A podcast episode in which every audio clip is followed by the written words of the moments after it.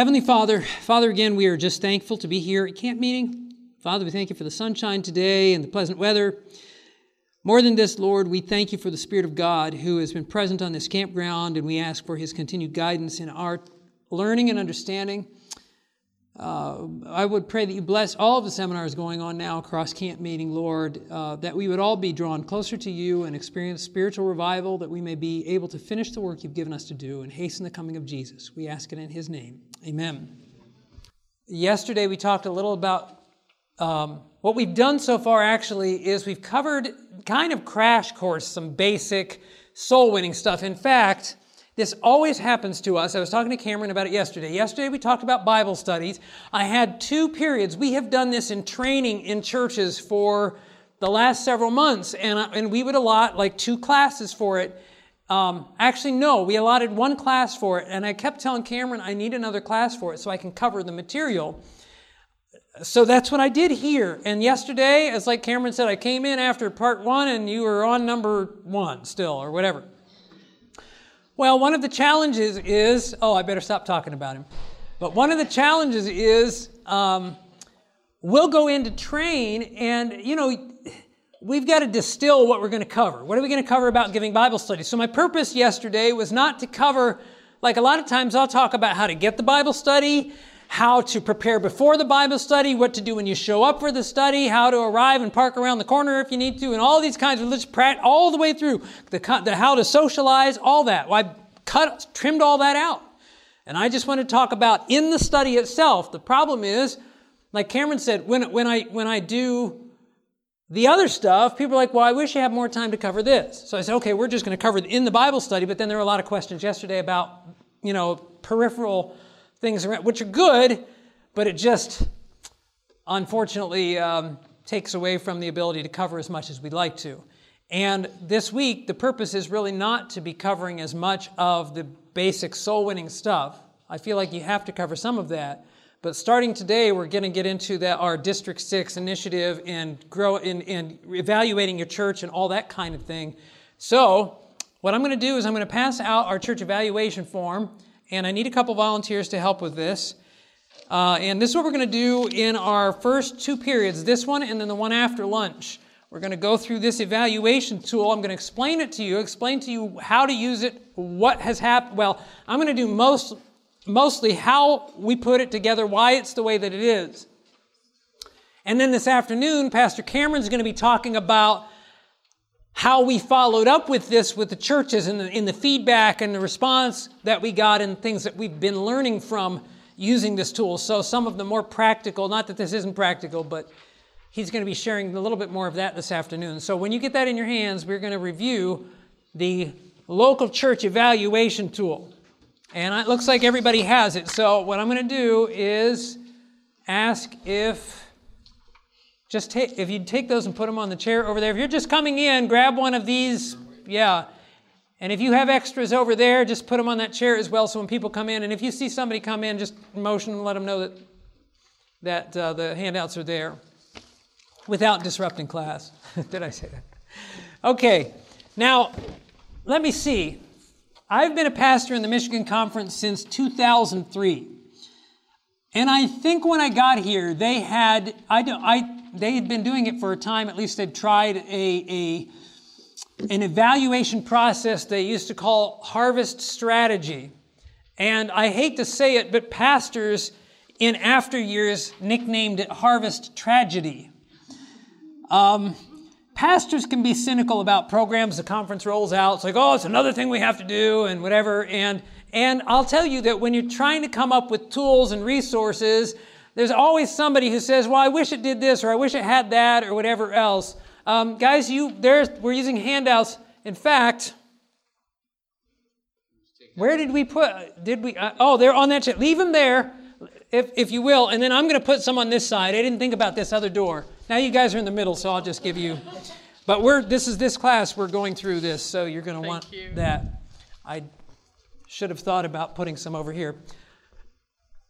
So anyway, there's always there are always limitations with tools. We tried to anyway. I'm, what I'm saying is that first harvest I have to fight it now. I have to harvest tragedy. And the strategy tool that we used was for the purpose of helping churches to evaluate realistically where they were with their evangelistic thrust and focus and mission. Because a lot of times we can think that we're in a different place than we are. And I thought it was a very helpful tool. And uh, it just kind of fell by the wayside. So when Cameron and I got into the conference office, I actually take, took that old tool and some other things, some things that I'd borrowed from Elder Finley, and we put together this grow evaluation tool that we're going to go through. So that I'm just telling you where we got some of the roots of it. And I'm going to go through this with you and tell you what each section is. The, uh, let me before that, the idea of this is that it's designed for it doesn't have to be a pastor, but a pastor or leader to take the church board through. There could be different settings. You could do it smaller churches, a business meeting, or whatever else. But the idea is that the leaders of the church would get together and go through this form. Now, they may fill it out together, or there may be parts of the first part that are filled out prior to the board going over it because it may take some legwork, and you'll see what I mean by that in just a minute. So, I want you to go to the top of this form, the church evaluation tool. Notice that opening paragraph, which says the opening paragraph. The opening paragraph of the book Acts of the Apostles by Ellen G. White reminds us that, quote, the church is God's appointed agency for the salvation of men. It was organized for what? Service. And its mission is to carry the gospel to the world. Now, we've already stated that, but I don't think I can state it enough. We have to remember no matter what we do in the church, this has got to be our driving force. Now, some people want to to take that to an extreme and, and mean that's, you know, all we ever do is anything that isn't, you know, going door to door giving studies, we don't do. No, you have things, you, you have to have board meetings, you have to, the church has to be cleaned or painted or the roof has to be put on. And you've heard illustrations about church boards arguing over the color of the carpet. But you do have to discuss the color of the carpet. Those are things that have to be done. But they can be done in a perspective of, from a, from a maintenance perspective or they can be done from a mission perspective. And so that's what I want you to grasp from this first opening paragraph and this statement from Ellen White is that there are lots of things that the church does that may be administrative, may seem to be just kind of, uh, uh, uh, what I want to say, housekeeping things, but everything should be done with a mission in mind. We don't want to lose the focus of our mission. Continuing on that paragraph now, after her quote, simply stated the reason our churches exist is to further the work of the gospel. Everything we do as a church should be rooted in this mission objective, and this tool was designed to help churches become more effective in reaching that goal. Now, there are four steps in here, and uh, the, the, step one, uh, just I was going to give you an overview, but we're just going through it. So I'm just thinking out loud as I'm going through this thing. Step number one is church membership and attendance.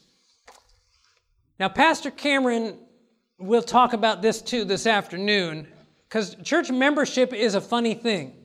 Church membership, um, let me ask you this. If somebody asked you what your church membership was, what number would come to mind first that you would share? Would you share the attending membership? Uh, when? I mean, Sabbath morning at 9:30, or as Cameron likes to say, Sabbath morning at 11:35. Don't we typically think of membership in terms of the largest whatever that we can the give the number we can give? You know that the church doesn't fill up at 11 o'clock. You know there are people still trickling in. It's like, let's get the last one in, and then we'll call. For many, maybe I'm just speaking of pastors, you then you have your book membership, which is all different from, let me just ask you, Rich, in Grand Rapids, and don't feel ashamed because I'm going to tell you statistics elsewhere, it's going to be the same, but what's your book membership? Do you know your book membership in Grand Rapids? Okay, Central Church is one of our biggest churches in Michigan. Now you've got, of course, Pioneer Memorial that's, you know, thousands. But most of our churches, if it's a big Adventist church, I mean, 250 or more is a big Adventist church, and in the 500s, that's a big Adventist church. What's your attending membership? You're not allowed to run. Attending membership on Sabbath. Okay. I pastored the Academy Church for three years. Our book membership was around 485 people. Attending membership, probably around one, I'd say 150 uh, was a high number, wouldn't you? Yeah, the head elder here now says one, probably one, 100. You'd be lucky it'd be 120. the point is that a lot of our most of our churches have a book membership that is vastly different from attending membership. And when we say attending, we're talking about that at Apex at 1135. Okay? But 1135 membership is not reflective of Sabbath school. So what is Sabbath school? I'm not going to ask Rich. I'm going to say Sabbath school, Sabbath school attendance, uh, I would say it'd be a fair estimation around 80, maybe 90. Is that high? I'm talking about all the Sabbath schools, kids and everything. You. Sabbath school? Yeah. He's saying closer to 50. See, I was a pastor and I'm giving that, that, that high number. That's what we do. Okay, that's Sabbath school attendance, prayer meeting attendance. Oh, I'm sorry, Rich. Why aren't you going to ask me? oh, I asked you, brother. I just, I just, uh, you know, I, when most of us like to talk about the attending membership. But when we get into Sabbath school and prayer meeting attendance uh, membership, that's usually when we're like, you know, I got an appointment somewhere. So go ahead. We got over 100 In Sabbath school? Yeah. Amen. Are you are you are you working on some initiative and that's why you're like, see, you wouldn't want to share that if you didn't have over 100. If it was 60, you'd be like, ah, no, pass. but we're doing this initiative. Well, good. Praise the Lord for that. So out of 100 and what did you say attending? You got a good number coming to Sabbath school. Good. I want to talk to you about what you're doing there. Okay. And then prayer meeting membership, attendance. yeah, there the bubble just kind of, right? What's uh, prayer meeting over here? It's between about, 15 and 30. About 15 and 30 given a different week, right? So is the church a, for example, this church, is it a 485 member church? Is it a 100, is it a 120 member church? Is it a, what do you say, Sabbath school, 50 member church? Or is it a 15 to 20, 15 to 30 member church? You understand what I'm saying? And just this step is, as a church is going through this evaluation process, at first you're just like, oh yeah, we got a pretty good. And when you start to look at these numbers already, and the purpose of this tool is to help a church begin to see, even if they feel that there are things going well, there's room for improvement. And one of the reasons for that is we are trying from a conference perspective to help our churches to grow, to improve in their, in, in, in all of their missionary work. But you can't help someone who doesn't feel they need help. And so if the evaluation tool helps, and it has, churches to say, wow, we, yeah, we, there's room for improvement there, it, it actually makes it more possible for us to impact the work in our field. So you have the, the membership process. Now we in, in Michigan, we have a, Cameron's gonna, Cameron, you gonna share some of those uh, sh- statistical sheets? Okay, I'll let you get in that this afternoon. But we use, in the North American division at any rate, uh, we use a system called eadventist.net to, to uh, record our church membership. It's all done online. Your church clerk, uh, well, I can't say that. Some clerks are still doing the old book thing, but most clerks are encouraged to use this online service. And we started that in 2003, I believe. And so we have records that we can access. The nice thing about that is instead of calling up some church and getting the clerk and can you go over your books, we can go online and pull the records up like that and have reports on membership for the last 15 years. So Pastor Cameron did that. He's going to share some of that this afternoon. In the churches we've been working in, he pulled up, we can do that with any church that we have, and pull up the, these statistics. Uh, the church clerks can do it for your church. Your pastor has access for your church. And this is where, to fill out the form, this is where somebody may fill those in before you're meeting together with the church because you get together and you know you want to have these figures. So that's where I said to actually use the form. What we've had some of the churches do is either the pastor, elder, clerk, or they get together in a group, fill out some of the details in the first part. Then when they meet together, they can discuss them. So what we asked them to do is that top line under exercise 1.1 is to fill in the total church membership according to eadventist.net. Now, eadventist.net is only as effective as the church clerk giving the information. And I've been in churches where uh, we have had some long since deceased people still on the books. So sometimes they're not reflective of reality. Um, there are a lot of churches like you have the non-attending. Some of those people are AWOL. We've got in Cedar Lake, I think we had it was a lot. It was like 30 people that we just had no even no no information for anymore. So in a bigger church, you can have that kind of thing. Um, that's just a little plug to keep up on your, or make sure whoever in your church is doing this keeps up on the records. Yes. And uh, but the question there, there is a, and I don't know how I feel about this. I'm torn. We had a discussion actually with the ministerial department, but the, the what do they call it at the conference office? When you have a member who has no, there's a name for it, but if you have a missing member that you don't know, just a missing member, you can report it to the conference office, and the conference office will actually take their names and put them on the missing member list and off of your books because you don't have a way to contact them. I mean, I don't know if that, anyway, we can talk about more of that later, but that's, Cameron will get into that membership thing because that's an important part of this. So you have your church membership, then you list your average weekly worship, average uh, Sabbath school attendance, average uh, prayer meeting attendance, and uh, Cameron, you said when you were in Kalamazoo, you know, sometimes we figure, we put the financial figures in the bulletin. He's, he started putting these numbers in the bulletin every week. So that was a little bit of a, an eye opener. Yes. Average member attend. No, no, no. Average attendance. Average attendance. Whoever comes. And so keeping that in mind, that there are some people come that aren't members, and still you have, you know, those low numbers. So this is just right away a person is going to see, your church is going to see this, this discrepancy. And we're hoping that one of the things it does is helps us, and that we are going to be giving more instruction as a conference going forward with this. But we've got to deal with our church books. It is not faithful, and I mean I can't. I, I, uh, I, I don't know again, Cameron, how much you're going to go into this, but we. I'll tell you why we don't remove people from the books. We act like we're being loving, and that's why we're doing it. We're not. We're selfish. That's why we're doing it.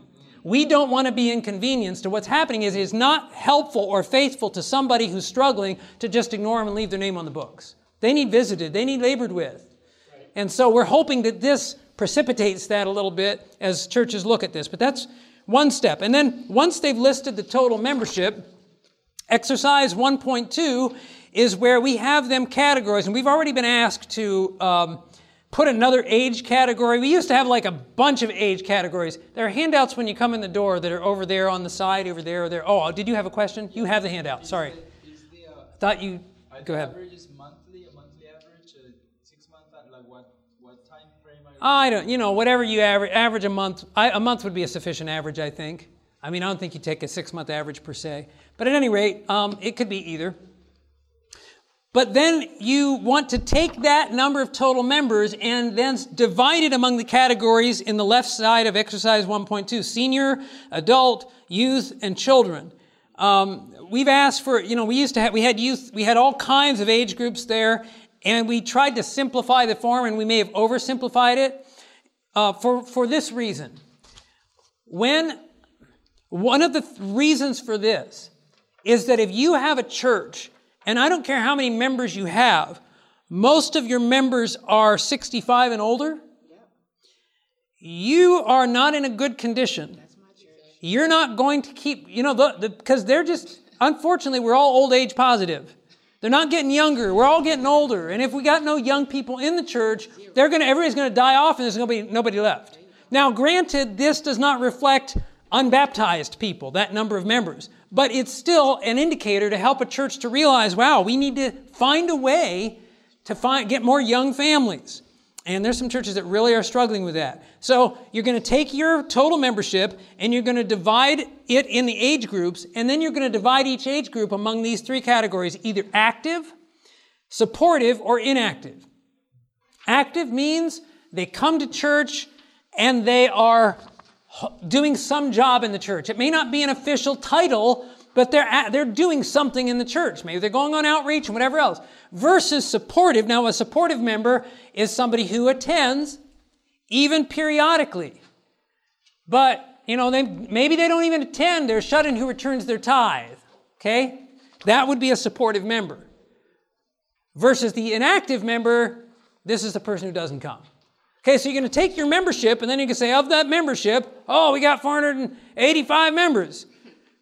How many of those come to church, are active? Oh, well, 120, right? And they're going to be broken down in these categories. And of the 120 that come, uh, the majority of them are over, and this is where it would help to put a category, maybe maybe 40 and older or 35 and older. You got that young adult. What's young adult go to again? 36, which is kind of funny. 35.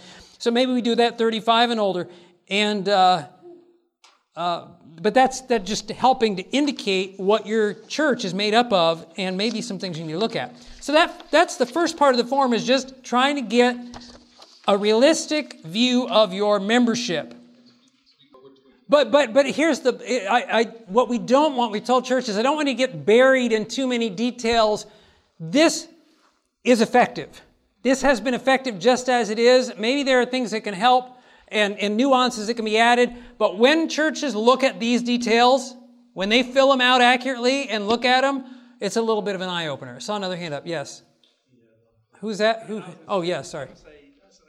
Active uh, is they're coming and doing something in the church. Supportive could mean they come to church every week, but they don't involve themselves in anything. They don't take any responsibilities. They don't.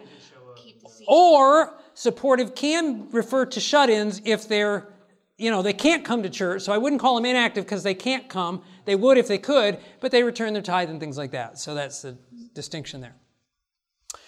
Now, oh, I'm sorry, Don. My question is similar, but a few warmer that doesn't pay anything to the church. we still call him supportive. We still call him supportive um, and put him on a list that the elders need to visit. But anyway, uh, so moving into step two, step two goes into what we call core values. Um, if you just follow along, I'm going to read what it says here under step two. The purpose of this step is to help you determine your church's core values. Core values are standards of behavior that people hold as essential and non-negotiable. Core values common to Christians would include prayer, personal Bible study, worship, and witnessing. They're the kind of things we're like, look, there are a lot of things I can leave out of my life, but I can't leave these out, right? They're non-negotiables. You follow what I'm saying? Desired values, on the other hand, are standards of behavior we wish we had or know we should have and even intend to have, but do not translate into consistent action. To determine whether a value is a core value or a desired value, we must ask the following questions. First, do we consider, do we assign considerable money to it? Second, do we devote significant time to it? And third, does it involve most of our people? Think about your local church and something in your church that basically has the most of the money or time or people involved in it. I'm going to start with people. Where are most of the people? What do you have going on in your church that most of the people attend? Potluck. Potluck. Okay. Well, potluck you put time to it, you got people, that's a core value of your church. In other words, core values aren't mysterious things, they're very easy to identify. It's what you're invested in. So I was going to say worship service, which is, you know, that's in our churches, worship service is well attended. But now let's say, well, let's just keep reading here. Because this is what I say here. What ministry in our church involves most of the members, most of the time spent each week, and a considerable amount of expense? No doubt the weekly worship service would be at the top of that list and therefore a clearly observable core value. Next, consider a church that claims prayer meeting as a core value. Upon investigation, however, only 3% of the members attend. This would indicate that as much as this church may wish prayer meeting was a core value, the evidence reveals that it is only a what? Desired value. You understand what that's saying? So, and my brother used to bring up the example, a person, a Christian may say, a, a church member may say, personal Bible study is a core value for me. But if you consistently find that person's only Bible sitting in the church every week because they forgot to take it home on Sabbath, there's something up there. You understand what I'm saying? Core values are identifiable. And so the purpose of this second step is to find out not what a church says its core values are, but what they really are. Okay? So, um, if you look at uh, uh, the next, the bottom of page two, Refer to table two at the top of page three. Um, the active ministries are listed as outreach, administration, nurture. Now go to the top of page three, I'll explain that. Here you have table two, and um,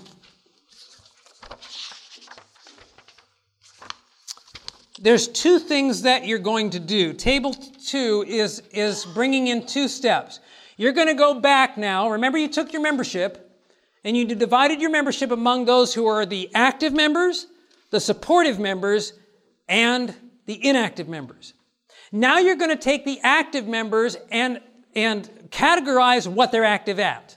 What are they active in? Obviously, you can't do that with the supportive members because they're not active in a ministry.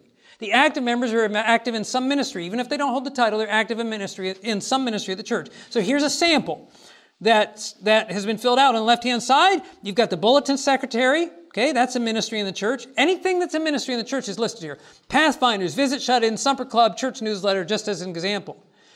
So you list out what you're going to do is you're going to take the active members and then you're going to categorize that ministry into one of three areas. Outreach, administration, or nurture.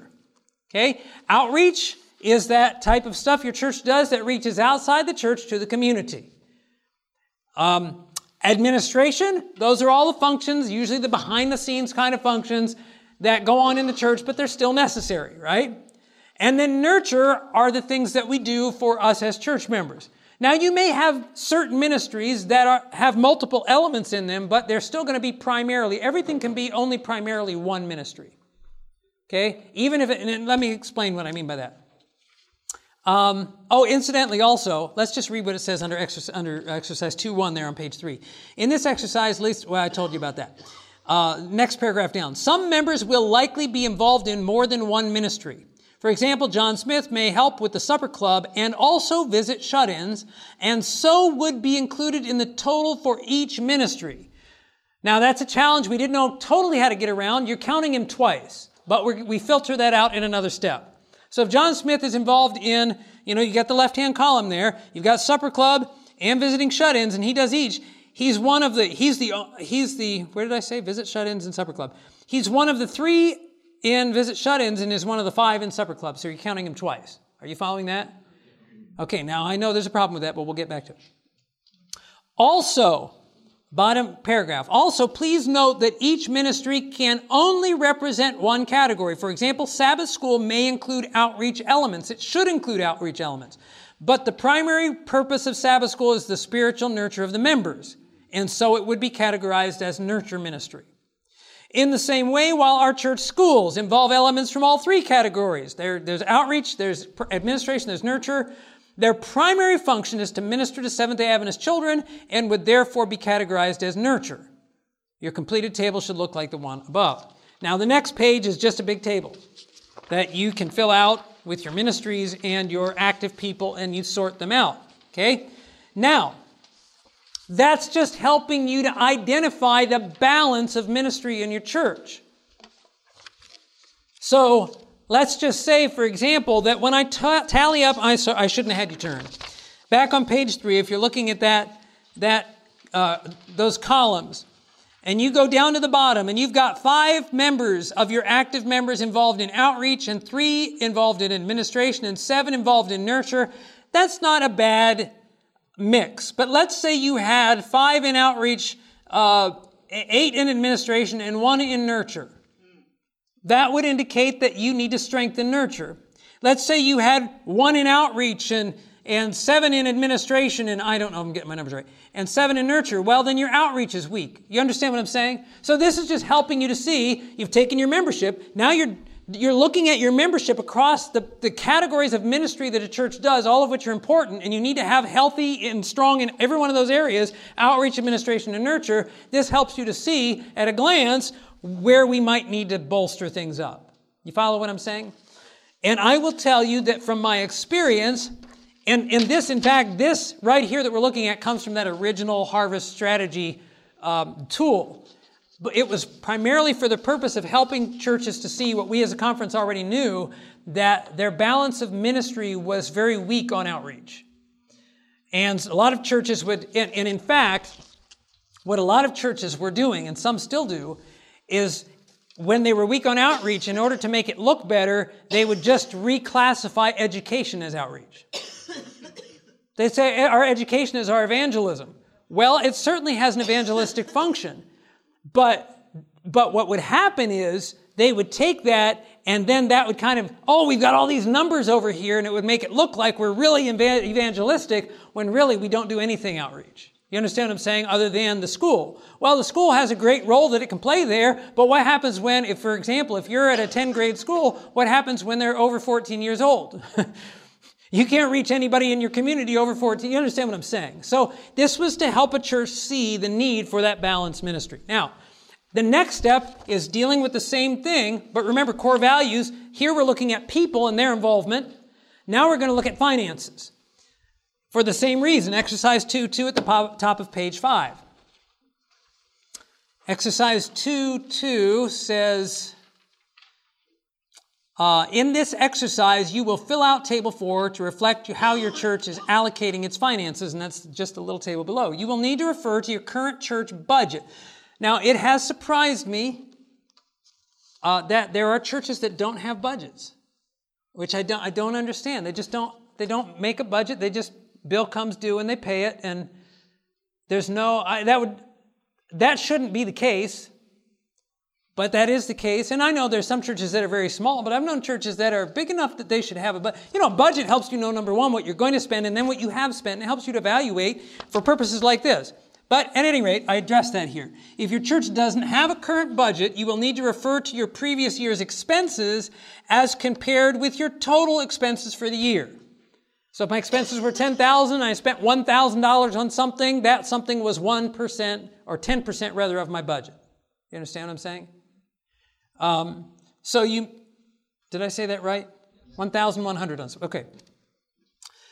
So, a church, if they didn't have a budget, they need to compare. If you do have a budget, you know you can go back and see what your total budget is and what you spent on each different thing. And you've got to take the budgeted areas and then you've got to, there's going to be some time to categorize them.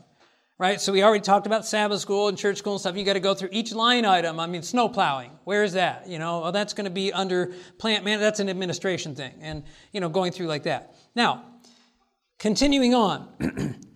Uh, then list the percentages of local funds that you spend in each category for the year. For example, if your total budget for the year is $100,000 and you spend $15,000 on outreach ministries, $20,000 on administrative ministries, and $65,000 on nurture ministries, then you would enter 15% under outreach, 20% under administration, 65% under nurture. You didn't think you were going to have math class here today, did you? But here it is. Anyway, you follow that. It's pretty straightforward. You're just, and again, this is helping you to see of your total budget where the money's going. Now, I want you to notice uh, exercise 2 3. Um, the next one underneath table 4 says compare the number of total active members in table 1 with the sum total of the three columns in table 3. Okay, so remember table 1 was all the members. But when we started counting ministries, we started counting people twice. Remember what, what we said there? So now, when we count across in table three, it says, um, again, compare the total number of active members, active members. I said total before, active members, with the sum total of the three columns in table three. So this is still the active members, so it should be the same number, but it's not going to be the same number. You know what's going to happen is it's going to be more here because you've already taken your active, but some of your active members are active in multiple things. So your number is going to be higher. And the point then is made that if your church is like most churches, the sum total from the columns of table three will be greater than the number of active members from table one. This simply indicates that a few of your members are doing multiple jobs and are therefore doing most of the work in your church. And that's the whole, we, we, we I, I always heard it as the 80-20 rule, and then I hear people saying the 95-5 rule, right? Where, where 5% of the people do 95% of the work in the church. And in fact, Cameron had mentioned, he might mention it today, but I'm stealing it from him now. We were somewhere recently. So, hey, repetition deepens it. For, yeah, that's, no, I held off. You're going to, he, he will whack, he will wax eloquent on some things. But we were at a church where, and I think you may have alluded to this the other day, but we were at a church where um, we were doing some training, and one of the leaders was there and just expressed the frustration. It's like we have we have a hundred member church or 150 member, I don't know, and we got, only got 10% of the, or 10 people, sorry, we've got 10 people that do everything in the church. And Cameron's response was, well, let me ask you a question. What if you only had a 10 member church? How would you feel? Would you feel discouraged? No, I'd feel excited because everybody's involved. And he said, well, the reality may be that you do only have a 10 member church. Sometimes we allow ourselves to get discouraged because we see all the numbers and we just count them all. Um, we do want to try to get more involvement. And this step here is to try to point out that if there are people doing all, just a few people doing all the jobs, how do we get other people involved? Okay? Um, that's, a, that's a kind of a byproduct of this step. But the main point of this step is to see the differences in our finances. And once again, and I'll, I'll give you a practical example of this. I was in one of the pastor, uh, one of the churches I pastored here in Michigan. When I got into that church, they were at least $30,000 in the, no, no, no, they were $60,000 in the red. Um, what, what happened is the church school had dwindled, and the conference, if you didn't know this, the, the Michigan Conference requires you to have a certain number of students per teacher because of the, and, and if you fall below that, they will penalize your church. So on top of what you pay, then you pay an extra amount to have that teacher. So we were, we are, we students had dropped below, and we were paying in on that, and we were behind on on bills, uh, and it wasn't just the school, but we total we were sixty thousand dollars in the red. Now I had gone through this harvest strategy tool before, and so I had these figures we're looking at right here in my head. This this this concept in my head, and we were having a finance committee meeting. So I'm looking over the paper, and in my head I'm going through and I'm looking at these different, and basically what I was looking at primarily was outreach how much of our total budget, and the total budget, it was over 100,000. I can't remember exactly what our number was for the total budget for the church. 120, 130, let me just say that. So I'm looking at the, the figures on our annual year end budget. We're, we're, we're there to make a budget for the next year. And I looked at the categories, every category that could be classified as outreach and there were two there was community services and personal ministries. There was, I think there was an evangelism line, but there was nothing there. So the only two categories we had were personal ministries and community services, and I want to say it was under 3% total for the whole budget, those two all together. And so we had, I want to say the bulk of that was cost for community services center. It was like 2 point Let's just say we had 2.4%, and then we had 0.6% in personal ministries. Out of our entire budget, we were spending 3% for the mission of the church. And I looked at that and I told him, I said, gentlemen, I said, I'm looking at these numbers, and I highlighted that. And I said, I don't see how the Lord can bless us when the very reason that we exist for only gets 3% of our budget. Not that the other things aren't important. I said, I want to make a recommendation. I would like to see us going into this next year to commit $10,000 to evangelism. Put it on the line item. And I know it's a step in faith, but I said, look, if we if we close our doors, I'd rather close our doors being found by the Lord doing what he called us to do than not. Amen. And that finance committee backed me on this. said, You're right, Pastor. We need to do this. Now we're $60,000 in the red. Folks, by the end of that year, we were in the black. Our church treasurer, who is not an upfront guy, wanted to get up front and talk to the church. And he said, In 15 years of being treasurer in this church, I have never seen this church in the black until this year. Because we put the mission first. Now, I, I, I know that sticks with me. I'm just like, even as I'm thinking about it, man, the Lord, the Lord blessed us for putting His work first. Now, uh, keep in mind, we looked at everywhere else. We wanted, didn't want to be extravagant in our spending. I mean, sometimes you just can cut in areas that you're just being extravagant in. But I think our church was being faithful in what they were paying for different things. But we just, um, we didn't have that money in mission. We didn't know how it was, where it was going to come from. But we put it there and pledged it there because we looked at this and realized that we were unbalanced in our um, percentages. And I'll talk about what I mean, but that doesn't mean 33 and a third, 33 and a third, 30. I'll tell that in a minute. Don? It's being intentional. Yes. Pastor Harry brought our church to the realization of more outreach, and, And twenty-five percent of our combined budget, when it's paid on Sabbath, goes directly to evangelism. And we've helped our missionaries, local missionaries go. Amen. Amen, brother. Our budget is, you know, our evangelism is growing so big, we- we're using it for other outreach. Let's pray, pray. Praise the Lord. Well, you know, and that's what we found. See, what was happening is, and this has been in almost every church I've pastored, you, we would go into the season for public meetings. And so when I'm saying evangelism, and I don't, it's not just going to public meetings. You know, we've got the whole cycle. We talked about that. But in most of the churches I'd pastored, I'd come into the church. Do you have any money for evangelism? No.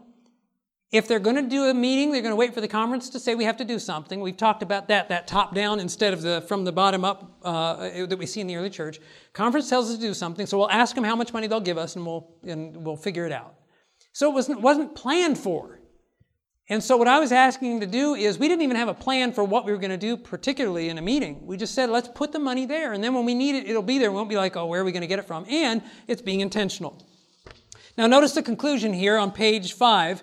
It says in the middle of the page, it says, in evaluating the results of the exercise in step two, you should gain a clear indication of your church's core values and whether or not the mission of the church is one of them. Because your churches vary in size of membership and financial means, there is no set percentage for the categories listed above. Furthermore, due to the costs associated with church buildings, administrative costs, and church schools, nurture costs, it is not expected that a church's budget will be equally divided between the three categories. However, if the percentage in the outreach column falls below 10%, and this wasn't, we didn't do a study on this, this is just a number we pulled out and said, what's a reasonable one? Uh, I think, Wes, you had the number, you said it ought to be higher, but we, we, we worked together on this. Um, Pastor Wes and myself and Elder Royce Naaman, our, our ministerial director, and Cameron had worked together on this um, form. If the percentage in the outreach column falls below 10% of the out, total budget of the church, it is clear that the mission of proclaiming the three angels' messages to the world has ceased to be a priority of your church. So again, you see, just it's for evaluation purposes to help them know where they are. And granted, you're not going to necessarily have, well, we have 33% of our budget here and 30%. No, building costs are extensive and things like that. The idea is you, you don't want to have any one of these, and it doesn't have to just be outreach. You don't want any of them where you're not putting any intentional effort into it. You want to have every ministry of the church to be a balanced ministry. So again, that's, you see, again, this, this is all for purpose of evaluation. Then we go into step three, and these are church growth indicators. I took these from Elder Finley. I don't know if they originated with him or what have you, but um, I, I, saw, I had a church, uh, a member from a church in Ohio share with me uh, a form that they received from him, and I asked if I could get that form and incorporate it, and so I did. Okay, notice the, the uh, reading underneath step three, it says the purpose of this exercise is to evaluate the growth potential for your church and to enable you to maximize your strength and strengthen your areas of weakness. So in exercise 3.1, rate each question on a scale of 1 to 10, with 10 being the highest and 1 being the lowest. Number one, our congregation is passionate about the growth of God's kingdom and places priority on growth. Now keep in mind, the church, when I mentioned going over this with the board, it may be that the statistics are filled in ahead of time, but I would, this you will do together as a church. So you would read it, and then you, you may be some discussion, and maybe it would be the pastor and the elders versus the whole church board who do this and then they share the results, but it wouldn't just be the pastor or one person. So you got a few people and they're weighing in. And this is self evaluation. And at one point we were concerned that, well, you know, I mean, you could think a lot better about yourself, but we have uh, found from this process, which Cameron will share later today, that the churches did a, a pretty fair evaluation of where they were from the statistics we combine. Again, he'll I hate to keep saying that, but I'm not getting into that. You're getting into the details. It's going to be. uh, I now I see where he's going. We have this discussion because he's. It's that kind of when somebody comes in and says, "Now, to this is kind of humdrum, but boy, later on it's going to be." And then if you're the guy that has to come in and feel that, it's like I wish you would just say it's going to be a dud. It's going to be really a drag and boring. I hope you keep your eyes open, and then you're not expecting much. But if you expect more. All my point about all that is, is he's going to be taking these things and sharing you the real results that we got from the churches and the interaction with the churches. And I think those practical experiences and examples are going to help you in your own church context. Uh, number two, our church board consistently places the growth of God's church at the top of our board meeting agenda. The Seventh day Adventist Church Manual says that that's how our board should be run. Is that what's happening? Number three, we have an effective prayer ministry with organized prayer groups regularly meeting to pray for lost people. Ellen White makes, a, makes a, a, a, statement that that is something that ought to be part of our churches. Number four, we are intentional about growth and are consistently equipping our members to use their spiritual gifts in a variety of multifaceted outreach activities. Okay? Now, I'm not going to read through all of these with you. Um, I want to jump into the next thing, but they go through those questions. And then in exercise 3.2, as you evaluate it, then you want to tally your score. And if you got 50 or below, you're declining in membership. 50 to 60, maintaining but not growing. 60 to 70, experiencing low growth. 70 to 80, experiencing excellent growth. 80 or above, we, we had no 80 or aboves. Experiencing explosive growth. And then you, there's your total church score. And then based on the exercise, the blank church, your church, whatever, Cedar Lake Seventh day Adventist Church, uh, Grand Rapids Central Seventh day Adventist Church, is currently what? Declining in membership, maintaining but not growing in membership, uh, whatever thing it is up there. Okay? Another point of evaluation. And what we found is statistically, with the other things we've looked at, this is a pretty accurate tool for where the church is in its growth. Um, finally, step four. Now, step four is going to take us a little bit more time. Uh, we're going to read through some stuff, and this is phenomenal. If you have not, how many of you have ever done reading on the role of the pastor in the church? And pastor dependency and, and, and hovering over church and whatever. You're about to. And it's not just statements from Ellen White, statements from our history.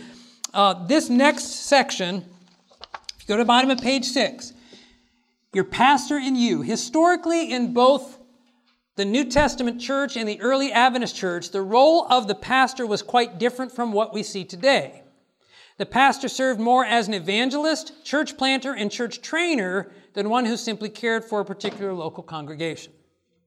In a somewhat startling vision, Ellen White received and related a divine rebuke for the pastor that spent too much of his time hovering over his congregation rather than training his members for acceptable service. She wrote, The owner of a large mill once found his superintendent in a wheel pit. What's a superintendent supposed to do?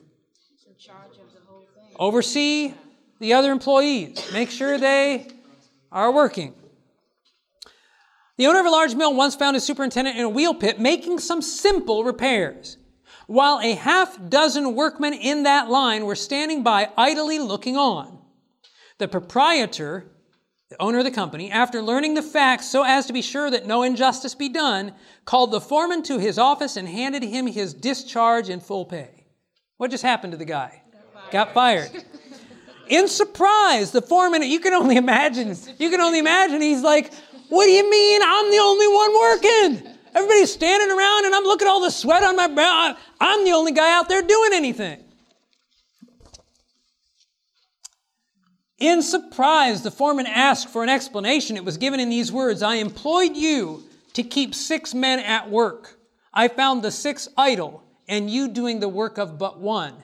And your work could have been done just as well by any of the six, right? It was a simple repair. It didn't need his skill set for that. I cannot afford to pay the wages of seven for you to teach the six how to be idle. The incident, this incident may be applicable, applicable in some cases, in others not, but many what? Pastors, pastors fail in, uh, who's the foreman she's speaking to?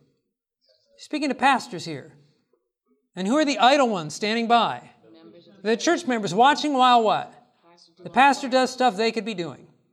But many pastors fail in not knowing how or in not trying to get the full membership of the church actively engaged in various departments of church work. Now, I'm going to interject here. As we've been working with pastors and we've been in pastoral ministry, it isn't as easy as all that.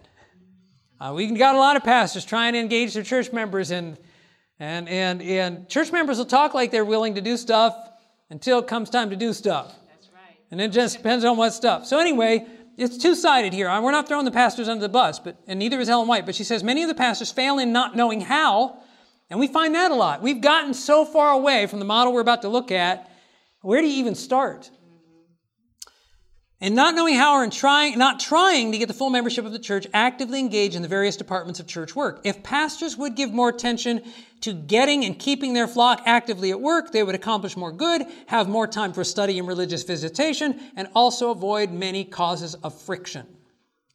So, please don't miss the point. Reading the paragraph below that, please don't miss the point, the serious implication of this story, rather. The foreman represents the local pastor, his workmen, the church members, the proprietor, the Lord. The Lord fired the pastor because he was teaching the members how to be idle by not getting the full membership of the church actively engaged in the various lines of church work. Let's consider how this may apply to our local congregation as we move into the next exercise. Now, this next exercise is just reading through this Q&A. We put it in a Q&A form to see this drift in our church history. Your pastor knew, top of page 8. Question How was the role of the pastor different in early days, in the early days of the Adventist church from what we know today?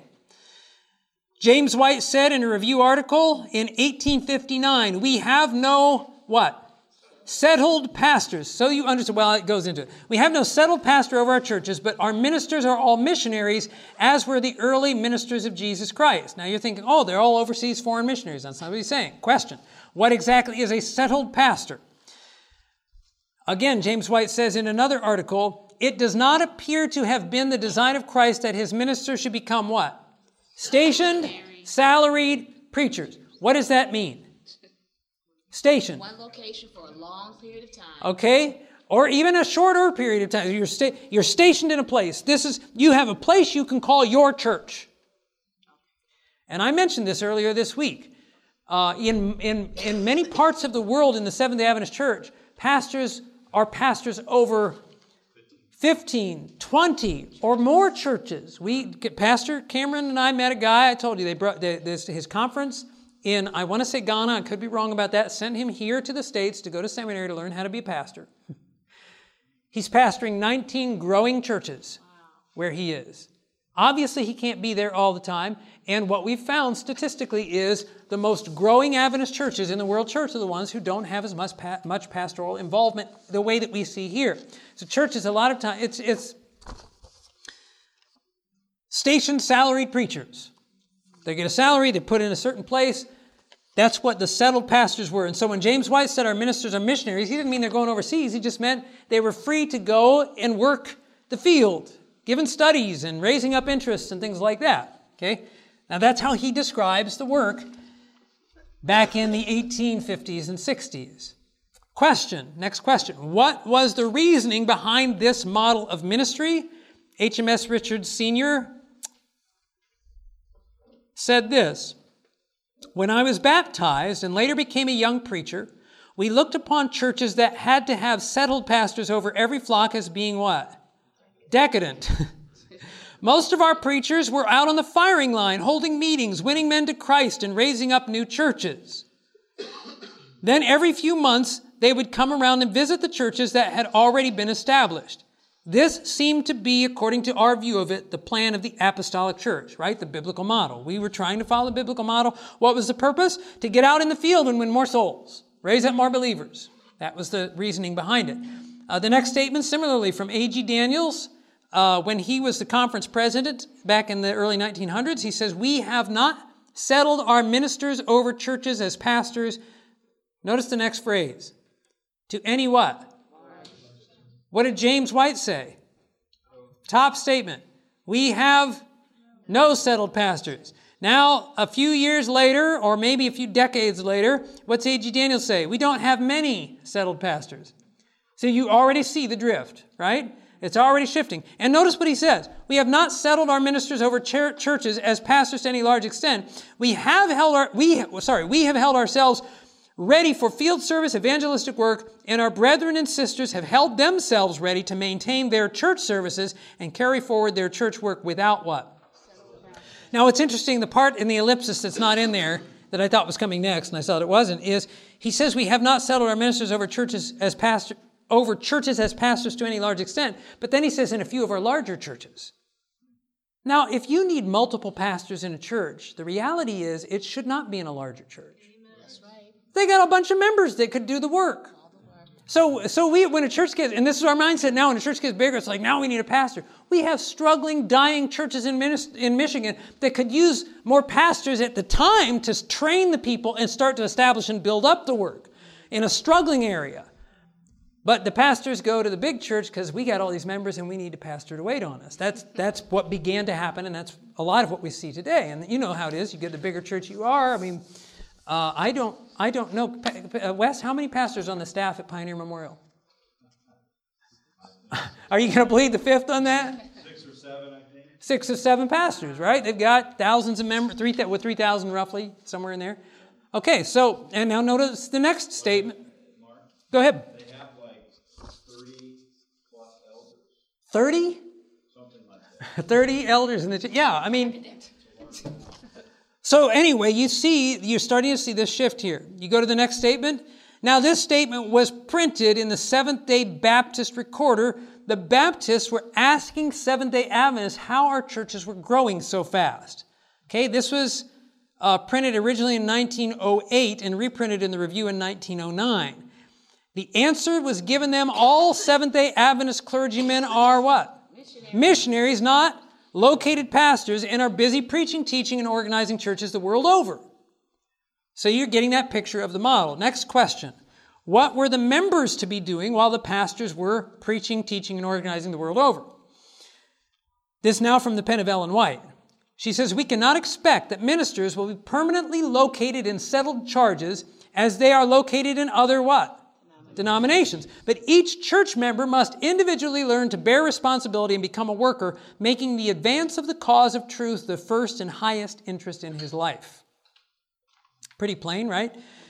Uh, that was in 1889. Again in 1902, she's quoted here as saying, There should not be a call to have settled pastors over our churches, but let the life giving power of the truth impress the individual members to act, leading them to labor interestedly to carry on efficient missionary work in each locality. As the hand of God, the church is to be educated and trained to do what? Effective service. Its members are to be the Lord's devoted Christian workers. So while the pastors were out raising up churches, the members, they were the ones running the local church. They were the ones doing it, and they weren't just sitting idle, they were also reaching souls in their own areas. This is how things had been working in our church. And, and uh, it looks like here in uh, the turn of the century, Ellen White was wanting to impress. I mean, you know, you can only imagine the Adventists had to be like, well, how come it's uh, the church or the Baptist church or the Methodist church? They got a settled pastor, right? And, you know, it's an, it was appealing to them, and she's trying to say, hey, look, we don't want to go down that road. Bottom of the page eight. Question In laboring in other fields, was the minister called to abandon his church? Now, I worked in Michigan when I first came into ministry. I want to say it was about three years into ministry, and we had a group of pa- us pastors. We were looking at these statements from Ellen White, like this, and then these other ones. If you if you take her any one of these databases with the writings and search hovering, and read about pastors hovering over the churches, I mean, there's just multitudes. And so we studied all these, and like, wow, we're we're as as uh, Cameron says sometimes we were doing the wrong job right. We were doing it well, but it was the wrong job for a pastor. We're, you know, that's a job for the members that, and so there became these, we had these small groups get together and we had these discussions and like, why are we even doing this? We need to just get it, we need to just leave our churches on their own, let them, they're going to have to sink or swim and we're going to go out and we're going to give Bible studies and, well, I remember thinking that doesn't seem like what she's trying to get at here, but we had members that actually left the ministry altogether because they didn't want to hover over the churches. And their idea was, in order to do that, we abandon the churches. Well, question In laboring in other fields, was the minister called to abandon his church? Notice the statement. Many members of the church have been deprived of the experience which they should have had because the sentiment has prevailed that the minister should do all the work and bear all the burdens. Either the burdens have been crowded upon the minister, or he has assumed those duties that should have been performed by the members of the church. Ministers should notice, take the officers and members of the church into their confidence and teach them what? How to labor for the master. Thus, the minister will not have to perform all the labor himself, and at the same time, the church will receive greater benefit than if he had endeavored to do all the work and release the church members or the members of the church from acting the part which the Lord designed that they should. Look at the ministry of Jesus. What did he do? Did he abandon the disciples? Say, okay, guys, go. No, he would send them out, then he would meet with them. He took them with him. He modeled labor, right? And in everything the Lord did, he was teaching them how to work. He didn't abandon them, he trained them. And so we don't see the pastor as uh, abandoning the church and going out his own, but the role of the pastor, we don't see the pastor hovering over the church. We see the pastor as a trainer in the church, training and trying to arrange and organize the church and teach the church members how to labor. Question, and the, the next question on page nine now. Just how effective was this apostolic model? Um, Russell Burrill shares, shares, this in his book, Recovering an Adventist Approach to Life and Mission of the Local Church. In an interview with a local newspaper in 1886, G.B. Starr, an Adventist evangelist, explains the reason for the rapid growth of Adventists. Well, in the first place, replied the elder, we have no what? Settled pastors. Our churches are taught to take care of themselves while nearly all of our ministers work as evangelists in new fields. Okay? How effective was it? It was effective. If you look, in fact, I wish I had with me a growth chart, but uh, I think Russell, it was Russell Burrill who's he's done a growth chart and he showed, he's shown over the years into the 1900s the number of pastors per church and the growth, the annual growth of the church. And the more we've settled our pastors, the growth just, you know, declines. Um, and again, we see in parts of the world, this is not just back then. Today, in the Adventist church, in certain parts of the world, where this is the way the church runs. And it's growing. It's in North America and our westernized countries where we have this settled pastor mentality that it is not growing. Next question Did all our churches appreciate this model of ministry? Ellen White says in 1895 many churches collectively and individually have been so far removed from God, so separated from His Spirit, they have left souls to perish all around them while they have been calling for workers to labor in the church. This labor has been granted them, and the impenitent and the sinner have been robbed of the messages which the Lord would have given them, right? The minister comes and labors over the church and hovers over the church, and now guess what? The places he could have gone, he can't go anymore. You remember what happened in the early church when the apostles were, got to a point where they couldn't do as much preaching. They realized that they weren't able to get out as much because they had more to deal with in the church. They appointed the deacons. So they wouldn't be left waiting tables. There was nothing, nothing wrong with waiting tables, but they realized that somebody else can do this while we're doing the work that we're doing. Uh, the next statement from 1901 she says, The churches are dying, and they want a minister to preach to them. They should be taught to bring a faithful tithe to God, that He may strengthen and bless them. They should be brought into working order, that the breath of God may come to them. They should be taught that unless they can stand alone without a minister, they need to be converted anew and baptized anew. They need to be born again. yeah, wow, indeed. So, question, next question. What cautions were given against drifting to a pastor centered model? Quite a number here. Uh, these are First one from 1902, Ellen White says, Our ministers are not to hover over the churches, regardless the churches, I'm sorry, regarding the churches in some particular place as their special care. And our churches should not feel jealous and neglected if they do not receive ministerial labor. They should take, they should themselves take up the burden and in labor, I'm sorry, in labor most earnestly for souls, believers are to have root in themselves, striking firm root into Christ that they may bear fruit to his glory. Next statement from 1901 If the ministers would get out of the way, if they would get into, go forth into new fields, the members would be obliged to bear responsibilities and their capabilities would increase by use.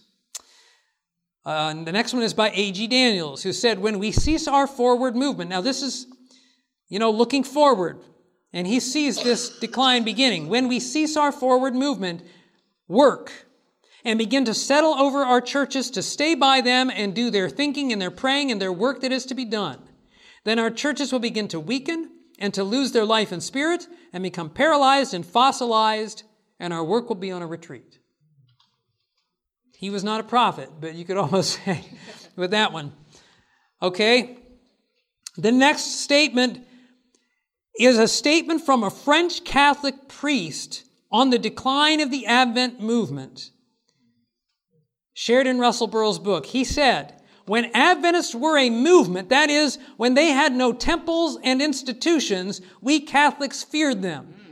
But they have settled down and are organized and talk a great deal about organization and money. It is a fact that when a movement ceases to move and settle down, not only in its organization, but also in its thinking, it is high time to watch out for decline. It's amazing, isn't it? So, I went.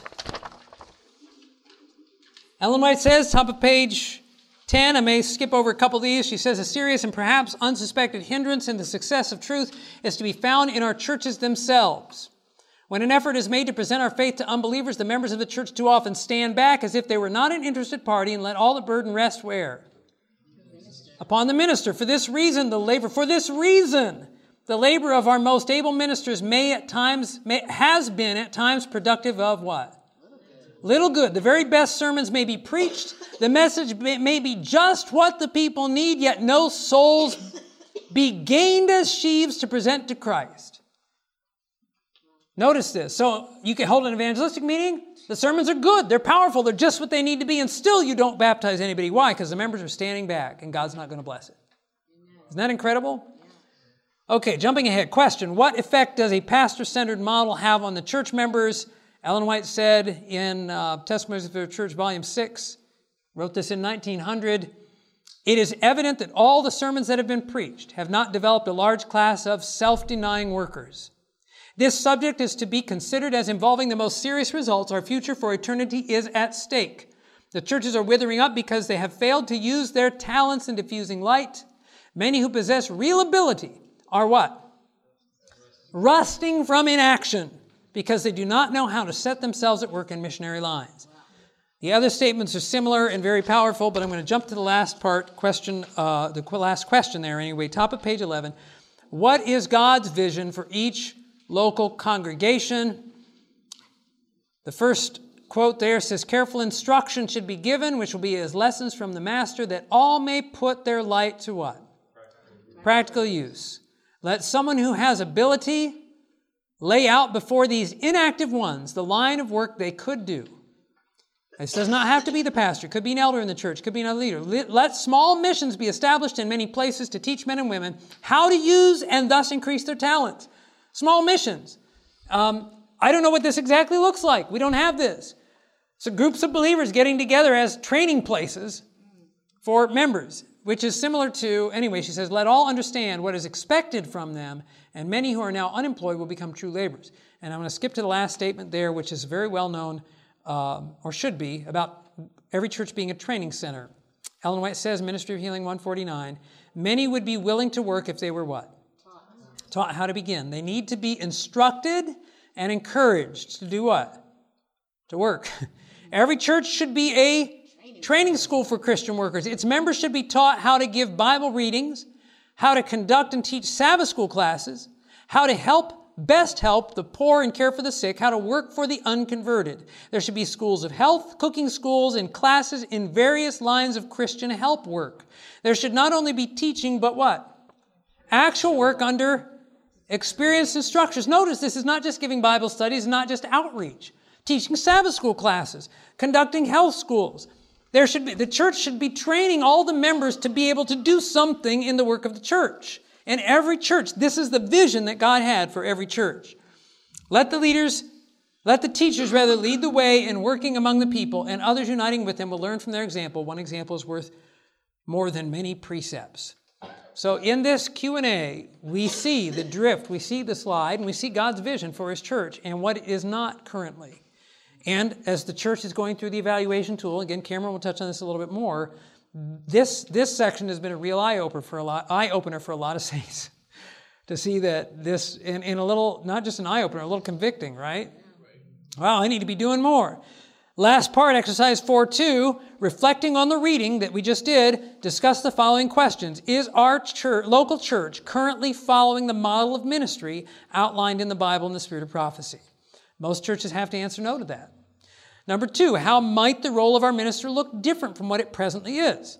Number three, what might the role of our lay leaders look different, or how might? Number four, how might the role of our members look different? Number five, how could all of our roles work together more effectively?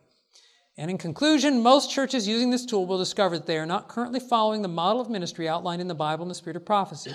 Too many pastors spend too much time doing the work that members should be doing, thus robbing the members of their experience that the Lord wants them to have. And too few pastors spend enough time training their members for effective missionary service, thus robbing the world of the message it desperately needs to hear.